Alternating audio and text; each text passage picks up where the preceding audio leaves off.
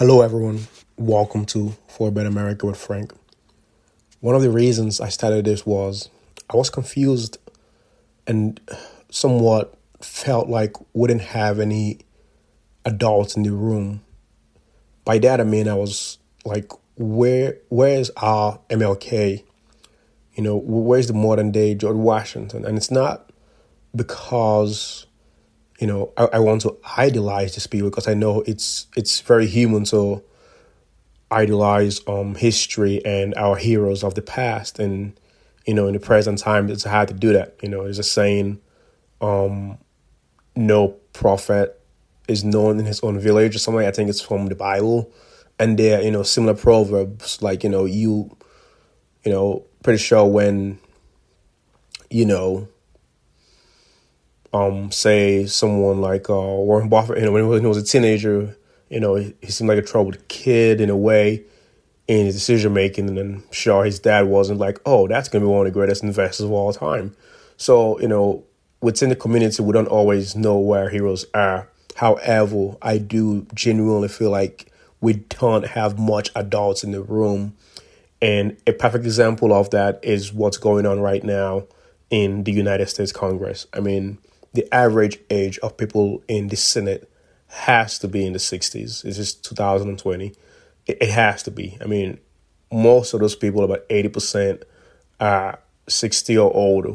And the way in which they have governed and the way in which the current situation with the Supreme Court justice has been handled is something that really shows the lack of adults in the room it's I am going to play politics. I am going to act in a political manner, and I don't care what you think about it. And while politics has its place in governance, I mean, it is the function of government. I mean, politics is, you know, the way of life and and you know the relationship between governing and and um you know how the people communicate with you know the government. So politics is is just the way of life. Um, however the current action taken by the um, United States Senate, led by Mitch McConnell, is is something that we're not realizing what we're doing while we're doing it. The hope is, you know, he pushed through a nominee in less than 30 days. And, you know, um, we hope that, you know, we just have another judge. Hopefully they're not too bad. And everyone goes on.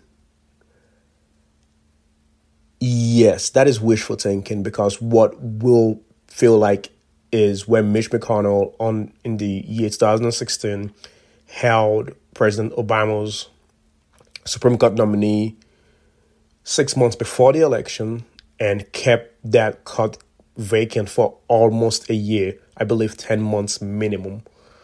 Um, the election had to happen six months later the new president had to go had to um be sworn in in January, and then he had to pick a nominee, and then the nominee had to be vetted, and then the nominee had to um be sworn into the Supreme Court. That whole process from when Obama nominated um Merrick Garland, and when Trump got elected and picked his own justice, it was a minimum of a year. And to say that we are now going to nominate a Supreme Court and we are going to push them through in a span of 30 days is hypocritical, but I'm not even that upset with hypocrisy. And I know some people might tune me out right now, and I understand their pain, and I understand the stress and the anger. But you know, follow me. I am I am on your side on this one. And I, I want to design this podcast in a way that isn't focused on specific events in politics. However, I cannot help it because now this is the issue of For a Better America. This is the issue. If you appoint a justice at this time, you will destroy the American system in a way. There will be so much distrust from the electorate if Joe Biden, the opposing party, gets not gets the president, wins the presidency, wins the Senate, and he cannot pick a justice throughout his presidential term. However, the previous president, who was black, who was elected twice, was robbed of picking a justice from his from Joe Biden's party. So now you have one guy from one party. And let's assume that American Electric is a 50-50 split 50 no no a 40 40 a 40 40 20 split 40% the Democrats, 40% the Republicans, and 20% are, you know, fall on, I would say, my ideology. Don't really know where we belong. We kind of know where we lean. We don't like the lack of adults on this side of the room they are not listening, and we would, we would like for them to talk to the adults on the other side of the room. However, there are no adults on the other side, and we're just frustrated with what's going on and I find and I, and I call this the messy middle. So that's the other twenty percent, and it could be independents, whatever, or they could just be like, "What the heck is going on?" and they're unpleased. But out of the electorate, forty percent you know Republicans, forty percent Democrats. Let's just put it that way. So now you're telling forty percent of the population of the voting population that yes, we stopped your president, the one that you did pick over two terms, to not have a justice However, we are going to ram through a justice and when we're in power and we're going to have a president and we're going to push for three justices and we already got two we're going to get a third one. The reason why i said this very well could destroy the american system and i strongly hope this does not happen. I strongly hope between senators running for their election campaigns, you know, their reelection, I strongly hope between the vetting process that before this justice is confirmed, that the next president have already been voted for at the very minimum.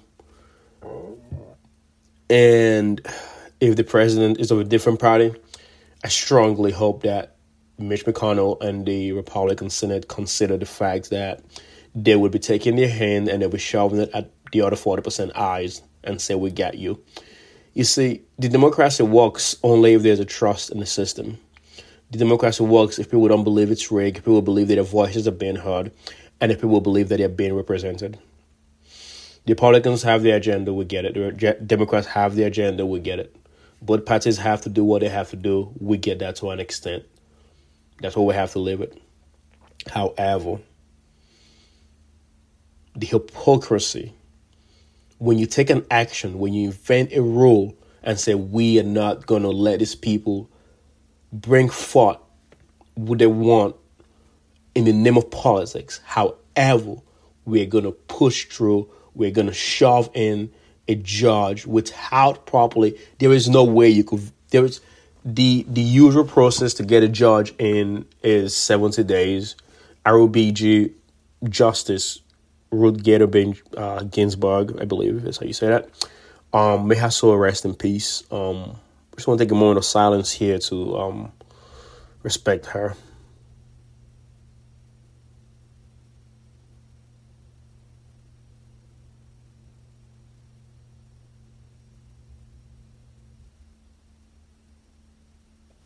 And you know, if if if I didn't know adults in the room, if the dying wish of a 87 year old woman that served in the United States Supreme Court is saying that you have less than two months of an election, just wait until after the election to replace me. That is a federal court judge. That is the highest ranking office of the justices. Think about this of the justices of the United States and they do make decisions. They do they do sometimes become the adults in the room when both political parties are not making decisions that work for the people. The justices sometimes come together and make decisions that are good for the public on human rights, on on gay rights, on black rights, on on people's rights, on on labels' rights, on on people's power. And occasionally they make decisions we don't agree with. However, there they tend to be more the adults in the room. And if that is seven year old woman's wishes cannot be respected, and it's it's it's it's it's beyond platitudes. If if you, if you think about it, the Republican Party have been one that tries to pride itself on conservatism, on the rule of law, on the, the, the due process, on on respect, and and to take all of that that that you say you stand for, that you preach, that that you campaign upon, and, and, and put that in the trash, and just to to push forth a political process is by so doing creating a mistrust in the American system. And this is not what the founding fathers wanted. Abraham Lincoln definitely would not have tried this.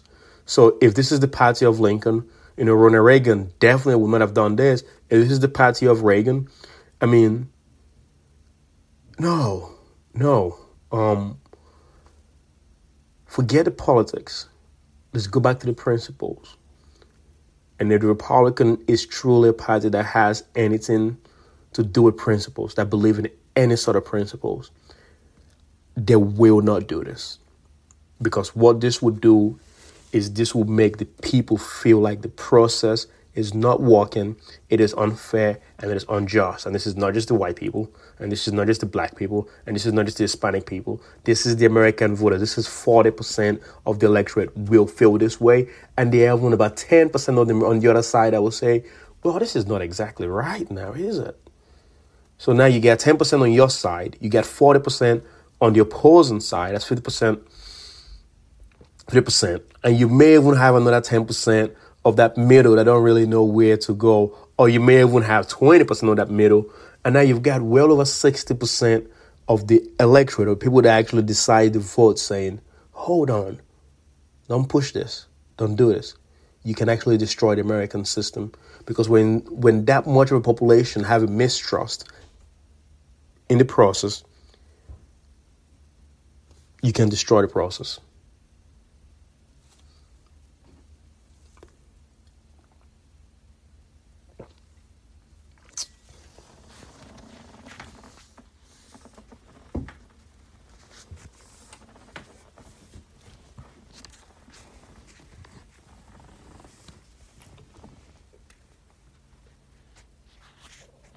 And we do not want that.